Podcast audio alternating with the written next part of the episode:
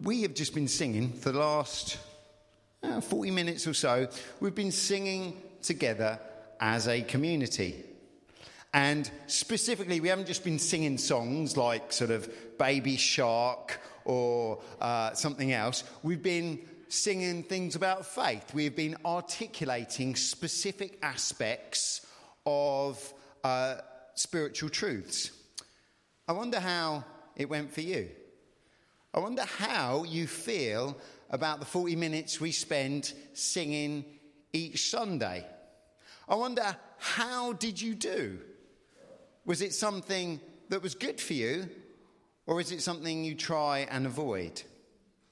I wonder as we sang the lyrics, did each subsequent lyric lead you further into God's presence so that you became more and more immersed in His praise? So you needed the words less and less because you were encountering the face of God. Or perhaps you dabbled on the edges. You dipped your toes in the worship. Every now and again, you would try and enter into the song, and you were mildly impressed by a nice feeling, perhaps, a little tingle down the spine, a sense of security or joy. And you didn't want to go too deep, but you sort of dabbled in it. Every now and again, you would look around at what the children's doing, what the weather was like outside, if you had any sort of Facebook or Twitter updates, and then you would come back to the worship, feel nice, and then come out again. Or worse still, did you feel a stranger? Was this an incredibly foreign experience for you? Were the songs boring? Were they irrelevant? Did you not understand the words in them? Did you find them confusing? Those are the uh, seem three obvious categories for people when they sing worship. It is very obvious if you are at the front that we have all three categories in this place. We have people that are lost in worship. We have people that are half heartedly committed. Some they sort of dip their toe in and out. And we have some that are utterly bemused that they're in this room all together and wonder what on earth the other people are on. The most important thing when we sing together is not whether we have one live musician a whole bunch of live musicians or some very Hollywood style recorded musicians that have spent an absolute fortune um, on it. It's not whether we have sophisticated lyrics with lots and lots of long words or where we repeat the same stanza again and again. The most important thing when we worship is what's going on in our heads. It's what's going on in your mind as you worship. You can worship well to an old song or a new song equally well. It depends what's going on in your mind. It depends on the dialogue you're having about God. What are you thinking about when you praise God? Are you just enjoying the music or are you understanding that this, this time and space is supposed to be more than a karaoke session. The stranger to God looks around confused as people close their eyes and lift their hands and seem to uh, enjoy the music in a way they've not seen before. The immature believer, the early starter, they only join in with the songs that they like or the ones with the beat that they can join in with. And at best, inside their heads, they are thinking, oh, yeah, God, you allowed my car to pass its MOT, or my children um, aren't sick, or I've still got a job. We remember our temporal blessings that God has lavished on us and we can go in and out. And what happens is, if we've had a bad week, worship becomes very difficult. And if we've had a good week, perhaps we can join in with a few more songs. New songs, hard songs, physical sickness, distraction, and troubles, especially money troubles, quickly close down the immature believer because they can't handle worship when stuff is going on their lives and that crowds out God. They can't handle enjoying God's presence if things are rubbish elsewhere. So, how do we move towards maturity? You may not have asked that question, but it's a question I'm asking for you. Uh, the uh, most complete book of sort of Christian theology in the New Testament is a book called Romans. And it was uh, a book written by the Apostle Paul to Christians he'd never met. And he was just explaining all the things that uh, he thought uh, that he knew about God and he knew about God's plan for salvation. And he's talking about a particular subject. And then in the middle of this writing, he erupts into what theologians call a doxology, which is essentially a short moment of praise. And if you've got a Bible, turn to Romans chapter 11. Um, in this day and age, with phones and internet, you've got no excuse not being able to read the words along with me and uh, making sure that I'm not making up as I go along.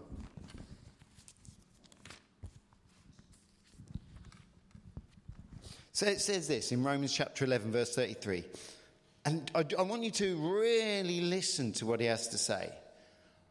Oh, the depths of the riches of the wisdom and knowledge of God. I wonder how many of us were exclaiming, Oh, and came up with that thought when we were praising God. It's a little bit different to, Lord, I thank you that nasty uh, pussy wound on my knee had healed up. You know, it's an advancement. Wow, look at your wisdom and knowledge, God. And he goes on, how unsearchable his judgments. We have got to a different level of understanding of God in here, in this words of Paul. His past beyond tracing out we sang earlier about boxing God in. Paul is not boxing God in, he is allowing God and his majesty to ring out. Who has known the mind of the Lord, or who has been his counselor? How many of us have said to God, oh, You're doing things wrong, I'd like you to listen to me? And Paul was going, I don't do that anymore. I know that what God decides is good. Who has ever given to God that God should repay him? For from him and through him and for him are all things. To him be the glory forever. Amen.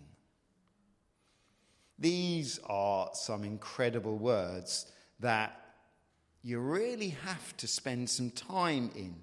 I wonder if you notice that he doesn't thank God that he was able to pay his rent or that his child benefit came in or that um, any other temporal issue came right for him that week. This seasoned, deep Christian does not recount all the nice things that have happened to him he doesn't recite God's promises. Oh, you know, you're going to make me uh, prosperous in the future, and uh, um, you know what, you're going to look after me. He doesn't list his prayer requests. You know, God, I've got all these things that I need you to achieve, um, and then I'll be in a place of worship. Paul doesn't list any of these things. In this doxology, Paul is utterly and wonderfully engrossed in the nature of God Himself.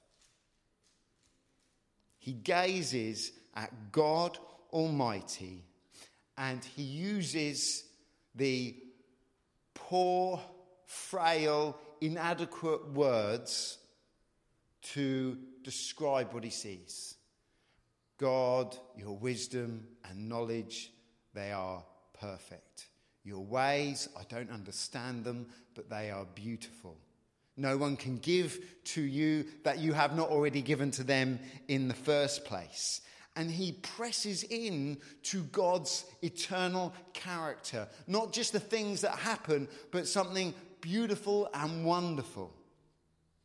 Friends, to see things like Paul, yes, it changes our worship. It changes Sunday morning into something a lot more exciting and pleasant and joyful and helpful than a sing along. But it also changes everything else.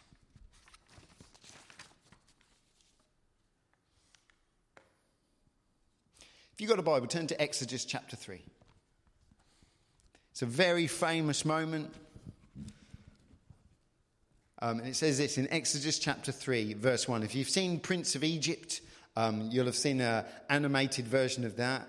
Um, and even that gives me a bit of a, uh, tingles down the spine. And it says this Now Moses was tending the flock of Jethro, his father in law. This guy was a murderer and he was a fugitive from justice. He's not the first person that you would make a pastor or even a member of the worship team or even anyone involved in church life at all. He was a murderer, murderer and a fugitive and someone that you'd be like, yeah, perhaps um, we'll sideline you there. And he led the flock to the far side of the wilderness and came to Horeb, the mountain of God. There, the angel of the Lord appeared to him in flames of fire from within a bush. This is not unusual. Uh, uh, foliage is set alight every now and again, all the time, um, especially in dry places. So, seeing a, a bush burning would not have been a remarkable thing. Moses saw, however, that though the bush was on fire, it did not burn up. So Moses thought, I will go over and see this strange sight, why the bush does not burn up. So Moses comes to God as a tourist. Have a little look and uh, take a selfie with this remarkable bush.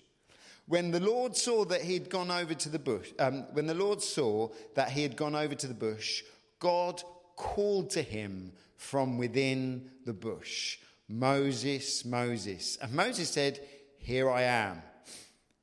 Do not come any closer, God said. Take off your sandals, for the place where you are standing is holy ground. Then he said, I am the God of your father, the God of Abraham, the God of Isaac, and the God of Jacob. At this, Moses hid his face because he was afraid to look at God we find God takes a very ordinary sight of a bush burning and makes it extraordinary. And Moses comes near to this bush, and God, we hear, draws near to Moses. And the re- result is that we have miraculous flames and we have special conditions for this place. If God is in this bush, then you treat the bush differently. It is not because the bush was particularly impressive. It is not because um, it was particularly ornate or glamorous. It was just a bush. But God was there. And so he had to treat it differently. And the conditions for this holy ground was bare feet. And in this time and space, God reveals something of his holiness. The ground is holy because God is holy, not because the bush is holy. And so God is holy and the ground is holy, and Moses has to come barefoot. And this territory becomes transformed. And then the question is so, what does holiness mean? Well, the, the, um, the Hebrew word that um, is being used means separate. I don't know what you think of the word holy, but uh, the Hebrew means uh, the Hebrew word means separate or cut off or different or distinct. And we have this impression that this ground is cut off and different from all the other ground because God is there. And God is holy because he is different from everything else you can experience. God is not the same as his creation. God is not um, the same as things that you experience um, in your lives. He is greater and higher and more majestic. There is not the same glory in a flower as in God because God is holy.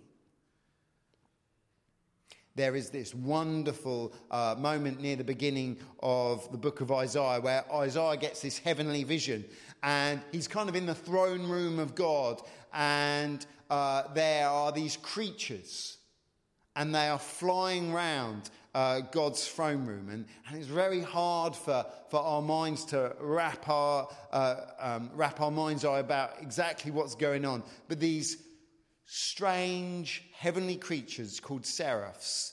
They are going around God, and what are they saying? They are not saying, Oh, wondrous God who did this or did that. They are saying, God, you are holy. You are holy. You are holy. This is a particular characteristic or aspect of God that is incredibly important. It is perfect bliss to be caught up in God's utter superiority, to join with Paul and talk about his unsearchable knowledge and wisdom, to be caught up in God's supremacy and superiority over everything else. And when you catch a glimpse of this, you become suddenly preoccupied with something more marvelous than you've ever encountered in creation because God is cut off from creation in that He is different to it. There is nothing on earth quite like that experience of God because God is not like anything you have encountered before. I was uh, searching around for another. Uh, way of illustrating this. And I started to have a books um, that came up to my waist of things that I wanted to read out. And then I was like, you know what? People have got sort of dinners to get to. So um, uh, the African Augustine um, has made it to the top in this one. This is a guy who was a uh, sinner extraordinaire. He had a, a sort of a, a, mistress, and he went round and uh, looked at every uh, religion and philosophy that he could. He was definitely a searcher for truth and a searcher for experience. And he writes this in his confessions, which detail what's going on in his mind. And he says this Most high, utterly good, utterly powerful, most omnipotent, most merciful, most just, deeply hidden yet most intimately present, perfection of both beauty and strength, stable and incomprehensible, immutable and yet changing all things, never new, never old, making new and leading the proud to be old without their judgment. Then he has a quote from Job, which uh, I'm going to move on from always active, always in repose, gathering to yourself but not in need, supporting and filling, protecting and creating, nurturing and bringing to maturity, searching out, even though to you nothing is lacking. You love without burning. You are jealous in a way that is free of anxiety. You are wrathful yet remain tranquil. You will, uh, you will a change without any change in your design. You recover what you find, yet never have lost. Never in any need, yet you rejoice in your gains. You are never avarice, but you require interest. We pay you more than you require, so as to make you our debtor. Yet who has anything which does not belong to you? You pay off debts, though owing nothing to anyone. You cancel debts and incur no loss. And this is the bit I like. But in these words, what have I said, my God? My life, my holy sweetness. I wonder how many of you were thinking those words in worship. My God, my life, my holy sweetness. What has anyone achieved in words when he speaks about yet you? And I've practiced this last sentence, so we see how it goes. Yet woe to those who are silent about you, because though loquacious with verbiosity, they have nothing to say.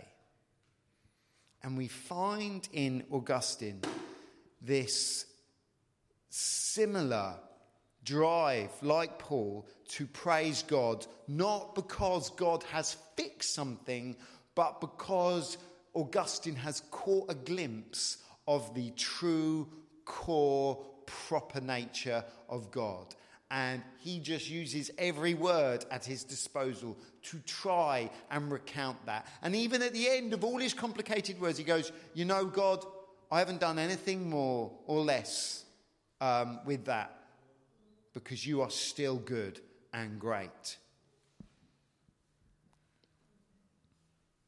Now, the thing is that part of God's holiness is an ethical dimension. He has a goodness about him. And I want you to listen to this unpacking of God's goodness in Job. Um, if you've got a Bible, turn to Job chapter 34. Because this is where it starts to get uncomfortable. This is where we start to discover perhaps why we don't get as excited about God as Paul and Augustine. And it says this in uh, Job chapter 34, verse 10. So listen to me, you men and women of understanding. Far be it from God to do evil, from the Almighty to do wrong. He repays everyone for what they have done, He brings on them what their conduct deserves. It is unthinkable that God would do wrong, that the Almighty would pervert justice. Who appointed him over the earth? Who put him in charge of the whole world? If it were his intention and he withdrew his spirit and breath, all humanity would perish together and mankind would return to the dust. If you have understanding, hear this. Listen to what I say. Can someone who hates justice govern? Will you condemn the just and mighty one? Is he not the one who says to kings, You are worthless, and to nobles, You are wicked, who shows no partiality to princes, and does not favour the rich over the poor, for they are all the work of his hands? They die in an instant in the middle of the night. People are shaken and they pass away. The mighty are removed without human hand. His eyes are on the ways of mortals. He sees their every step. There is no deep shadow, no utter darkness where evildoers can hide. And we have this unpacking um, in the book of Job of holiness to goodness, and from goodness to morality and ethics and behavior. When we encounter God as He is, not as we imagine, we become very well aware that we are inadequate. We come before this perfect, great, powerful, supreme, beautiful, holy sweetness, and we discover that there's all sorts of things about our lives that contradict him. In the light of his standards, we realize that our daily behavior falls short of his perfection. It should be easy to be good on a Sunday morning. We should make it easy to be a good Christian when you are here in this place. But when you go beyond these walls and you meet unhelpful people, because obviously there's none in here, but out there, there are people that sometimes make life a little harder. And when we are uh, invited to participate in particular activities, we fall short of God's goodness. We fall short of his greatness, we fall short of his perfection. And this logical argument, this unpacking of God's holiness, means that without exception, every single person in this room cannot stand before God with a clean heart because none of us have it. None of us have lived perfectly. None of us have lived well each of us, unfortunately, can only expect God's judgment and wrath because he is holy and perfect and he cannot abide in perfection. He is utterly and perfectly pure and he cannot tolerate stuff that is not the same as him. And as we move on, and as you get older in life, you'll know this, we realize we can't do anything to fix ourselves. We try really hard. And there are an umpteen programs out there to try and, oh, if you just follow this discipline, you will make yourself better. Follow this health help advice, follow this book's guidance, and somehow you will make yourself right. But as we get older, we realize we're stuffed in that department. That even with the greatest will in the world, we let loose a sharp word. We do something selfishly. We somehow undo any amount of good living that we've done. I really hope you followed this uh, argument and train of thought up to this point because this is the root of Christianity. This is the middle. If you haven't understood everything up to then, you are going to have problems from here on in. There is no good news, there is no gospel, there is no uh, uh, reason to get excited on a Sunday morning if God is not holy and we do not understand we are fallen. There is nothing, nowhere to go. You can go out from church and dismiss it all because um, you're not there. But once you have seen the supremacy and goodness and holiness of God, once you have seen your position towards Him as inadequate and falling short, you can then enjoy the sweetest, most uh, gracious gospel you will ever encounter. Every world religion talks about overcoming problems so you can reach out to God. That you just need to try harder. And unfortunately, some Christians bring it in to the church as well. You know, you just have to be good. You just have to be well behaved. You just have to watch what you speak and what you do. But the Bible does not say that. And that is why I chose one of the songs that says, I'm going to let go of my religion because this faith that we have is not about achieving stuff. It is not about working towards something. It is about something very different indeed.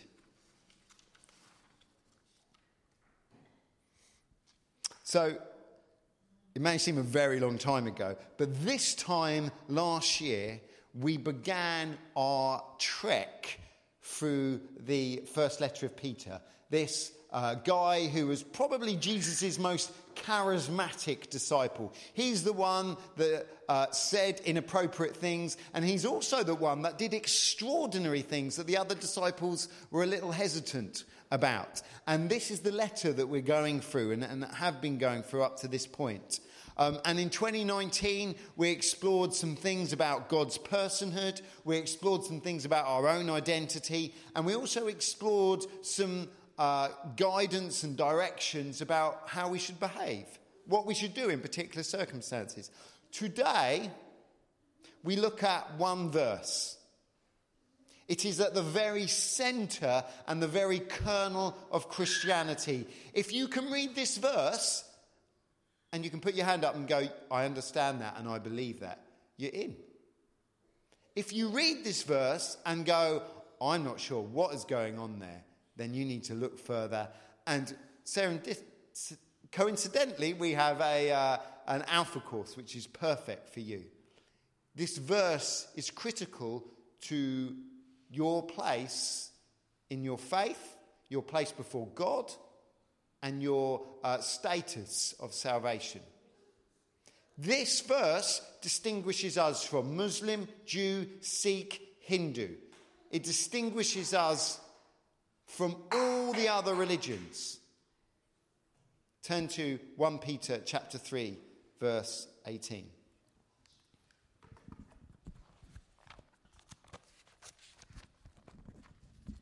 It says this 1 Peter chapter 3 verse 18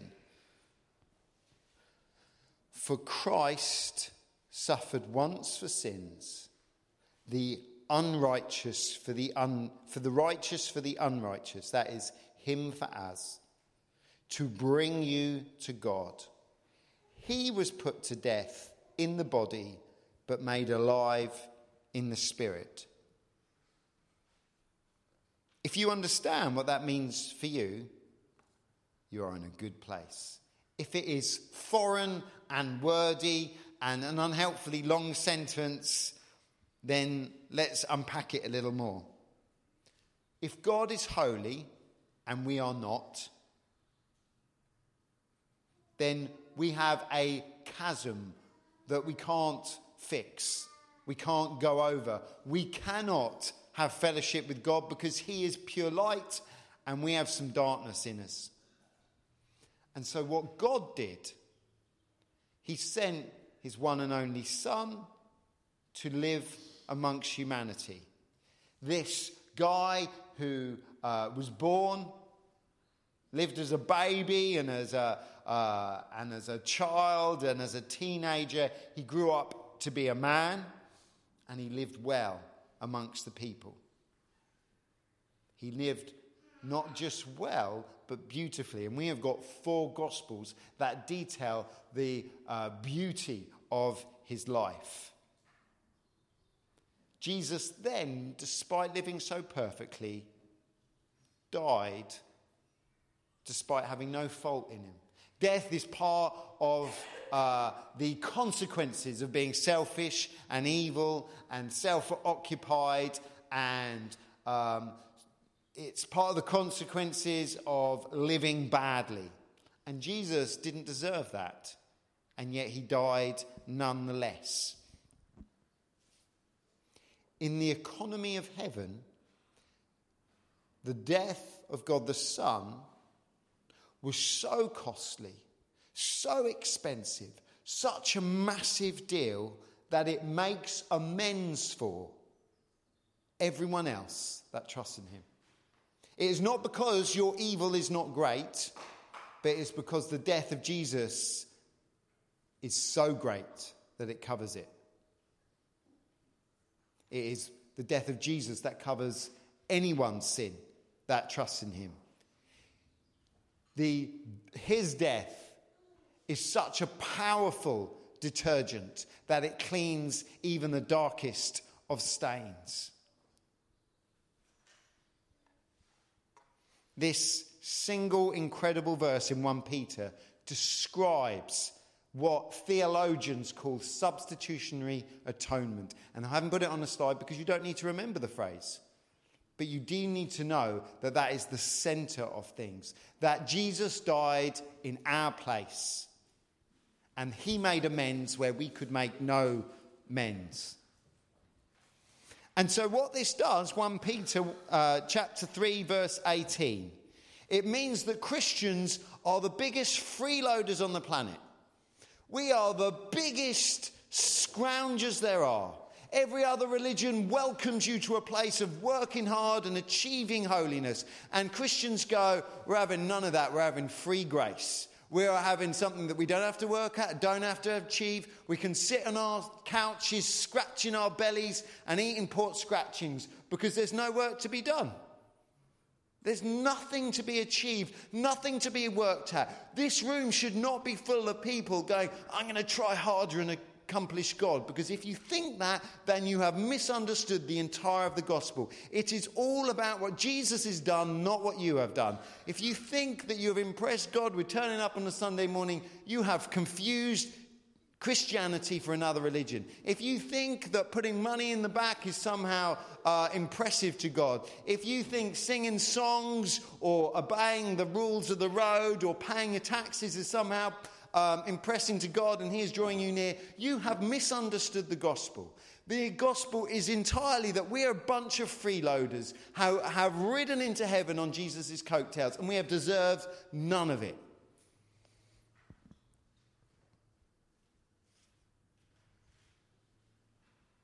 If you can understand that, you are a Christian. If you do not understand that, and if that's not how you live your life, you are not if you understand it, then that changes everything. For a start, when you say, you know what, Jesus, I believe you died for me, it brings salvation. These temporal bodies, which some of us feel are wearing out quicker than others, we know that in eternity we have got a safe place. It brings hope for the future, that this life is not all there is. It ushers in the Holy Spirit in our lives. Suddenly, being good is not just trying harder, but it's listening to God's Spirit in us. And when we call Jesus Lord and Savior, we are made part of the church. You may think uh, sitting here means you are part of the church, and anyone that couldn't get up this morning, they are outside the church. That is not true. The church is a place where all those that are saved take up their membership. It is not about bums on seats. It is not about filling buildings. It is about calling Jesus Lord and Saviour. Now, we've covered most of these things already in the book of Peter. Peter's wise words has excited us to look at these different things again and again. This morning, I want two things. That's my ambition for this morning and for the year ahead is two things. The first is the price of your sin has been paid once and for all all the sin that you've done historically, all the sin that you've managed to achieve today, well done, and all the sin that you are uh, going to do in the future that you're going to feel guilty about, and everything else, all of that has been paid for by the death of Jesus. Not because your sin is not really, uh, really dark and horrible, but because the death of God was so supreme. And so I want you to relax. I want you to look ahead in the year and just give up any hope that your religious activity will somehow gain God's attention and that He will do more for you um, than before. I want you to give up the idea that turning up, setting up, somehow makes you closer to God and more worthy of His attention. I want you to give up the idea that um, going to home group, going to prayer meetings, singing Jesus songs, reading the Bible helps you get God's attention. Because that is wrong.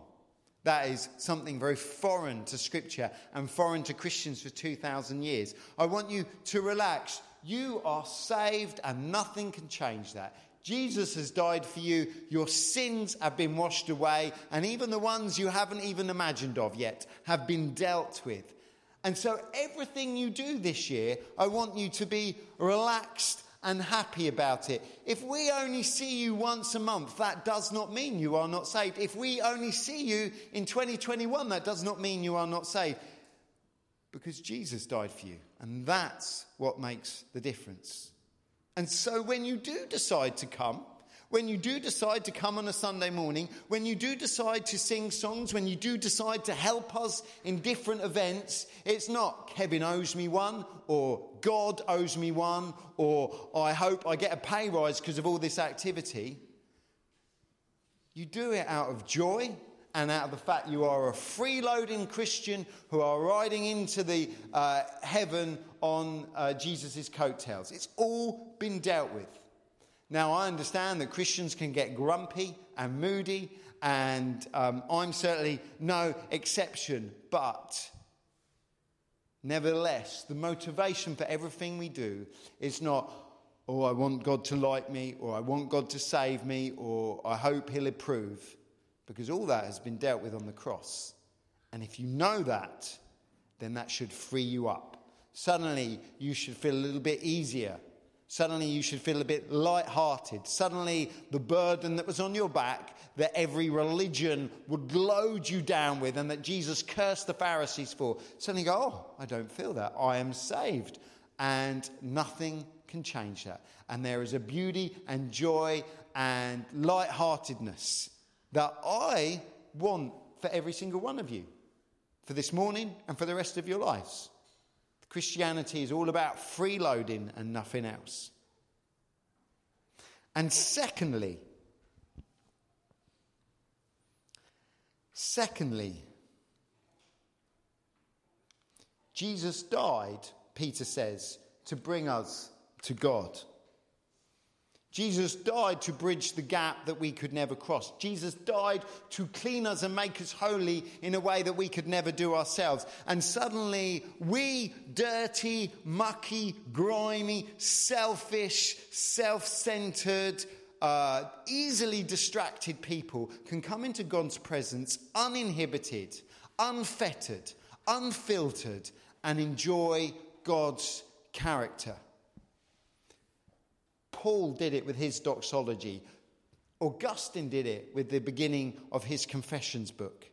And this morning, I want us uh, to come into God's presence with that sense of unfettered joy that we can run into his presence and enjoy him not because he fixed that problem last week, not because he might fix a problem next week, but because of his character and essence, which is beautiful to behold. Excellent. It's not quite 12. We had a request to end with a song, and coincidentally, that works really well with the end of my sermon. So if you all stand, and we're going to put something on.